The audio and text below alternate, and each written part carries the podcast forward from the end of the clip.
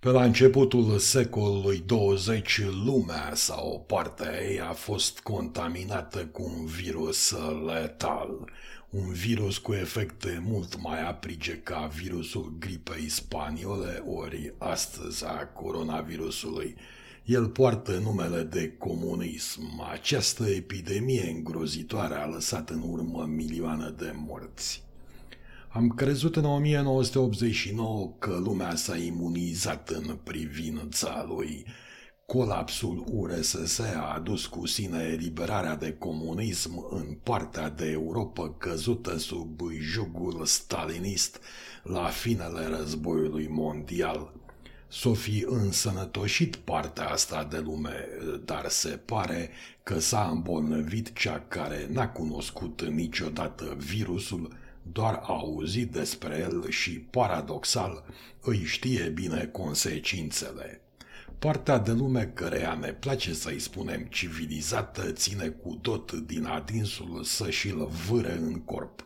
Aceste mișcări în care sunt acordate putere extrem de periculoase minorităților, fie ele sexuale, rasiale, schimbărilor climatice, anularea trecutului și implicita culturii sunt simptomele virusului comunist ce începe să-și arate adevărata față acolo unde în urmă cu puțin peste 30 de ani nu credeam că va fi posibil vreodată. Un lucru e cert, oamenii nu învață nimic din istorie, din trecutul apropiat. Ce-ar fi musai să dobândească ei pentru a contracara ori anula efectele comunismului, să cunoască, să fie informați în privința celui mai însângerat capitol al istoriei lumii, să dea ignoranța de o parte să știe. Ne propunem să analizăm, să dezvăluim de-a lungul unui serial ce va fi difuzat în fiecare marți seară de la ora 7,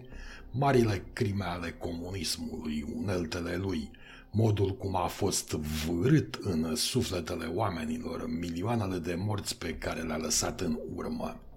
Să aflăm cine au fost dușmanii, războiul permanent dus de regimul totalitar împotriva propriilor popoare și mai cu seamă lipsa de speranță.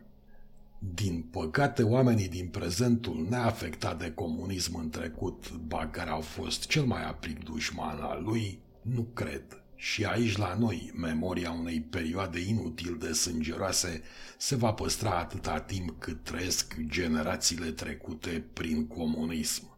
Citesc sondaje de opinie cu privire la comunism făcute în rândul tinerilor și mă apucă frica. De ce? Pentru că este imposibil să te așezi în pielea victimelor. În 1917, o mână de fanatici în credința lor în frunte cu Lenin au instaurat ceea ce numeau dictatura proletariatului. Trecutul nu prea îndepărtat demonstrează că a fost vorba de fapt despre dictatura asupra proletariatului.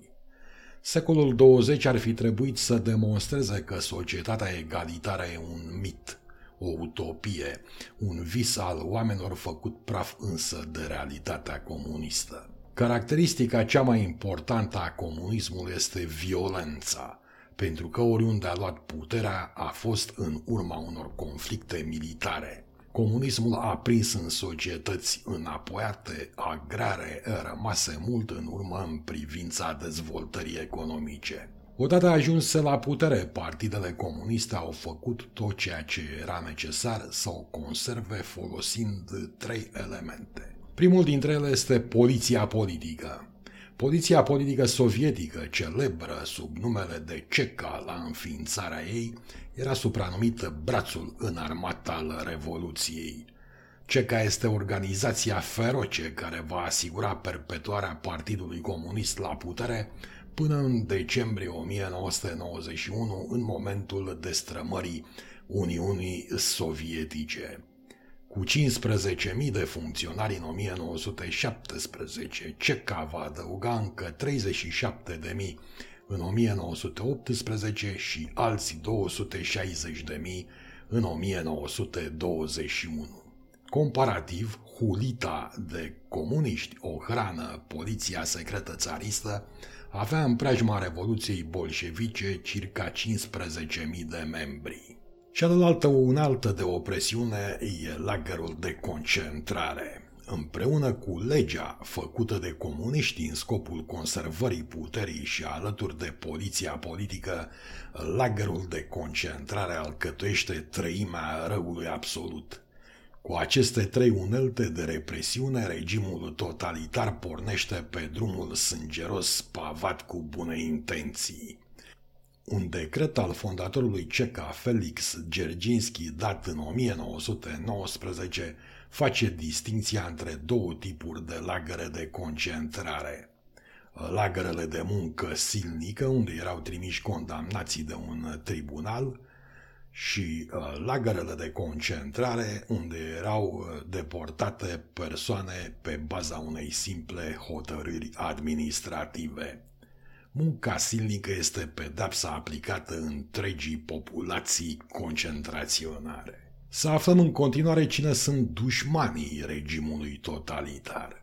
În primul rând burghezia, apoi dezertorii armatei roșii, țăranii bogați cu lacii cum se numesc la ruși, chiaburi la noi, contrarevoluționarii, infractorii de drept comun, foștii ofițeri țariști, apropiații și rude ale țăranilor bogați și, desigur, familiile marii burghezii ruse. Lagărul de concentrare reprezintă un instrument al terorii de masă. Cu el sunt anihilate clase întregi de oameni. Sub comunism, munca devine robie și în același timp pedepsă. Expertul în istorie chineză Simon Lei spune în volumul Eseu despre China din 1998 că, uh, cităm, uh, lagărul constituie forma cea mai desăvârșită de epurare. În lagăr diversi factori de rezistență, legăturile de familie, emoțiile, reperele sexuale, sunt eliminați expunând subiectul uh, dezgolit și lipsit de apărare în fața întreprinderii totalitare. Lagările sunt sursa terorii pe care puterea totalitară o inspiră atât trupelor cât și maselor. Am încheiat citatul.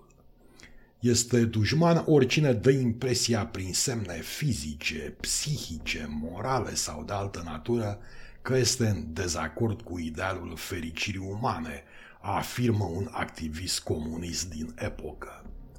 Khmerii roșii ating paroxismul. Ei spun că uh, cel ce protestează este dușman, cel ce se opune este cadavru. Societatea este prima vizată. Ea suferă cele mai devastatoare atacuri. Sunt atacate violent religia, familia, memoria istorică, limba. Pentru a nega realitatea trebuia creată o suprarealitate. Populația trebuia ținută sub teroare până când acceptă suprarealitatea ca fiind adevărul comunismului. Inițial, teroarea e folosită pentru a impune ideologia, apoi o mențin pentru a masca eșecul sistemului.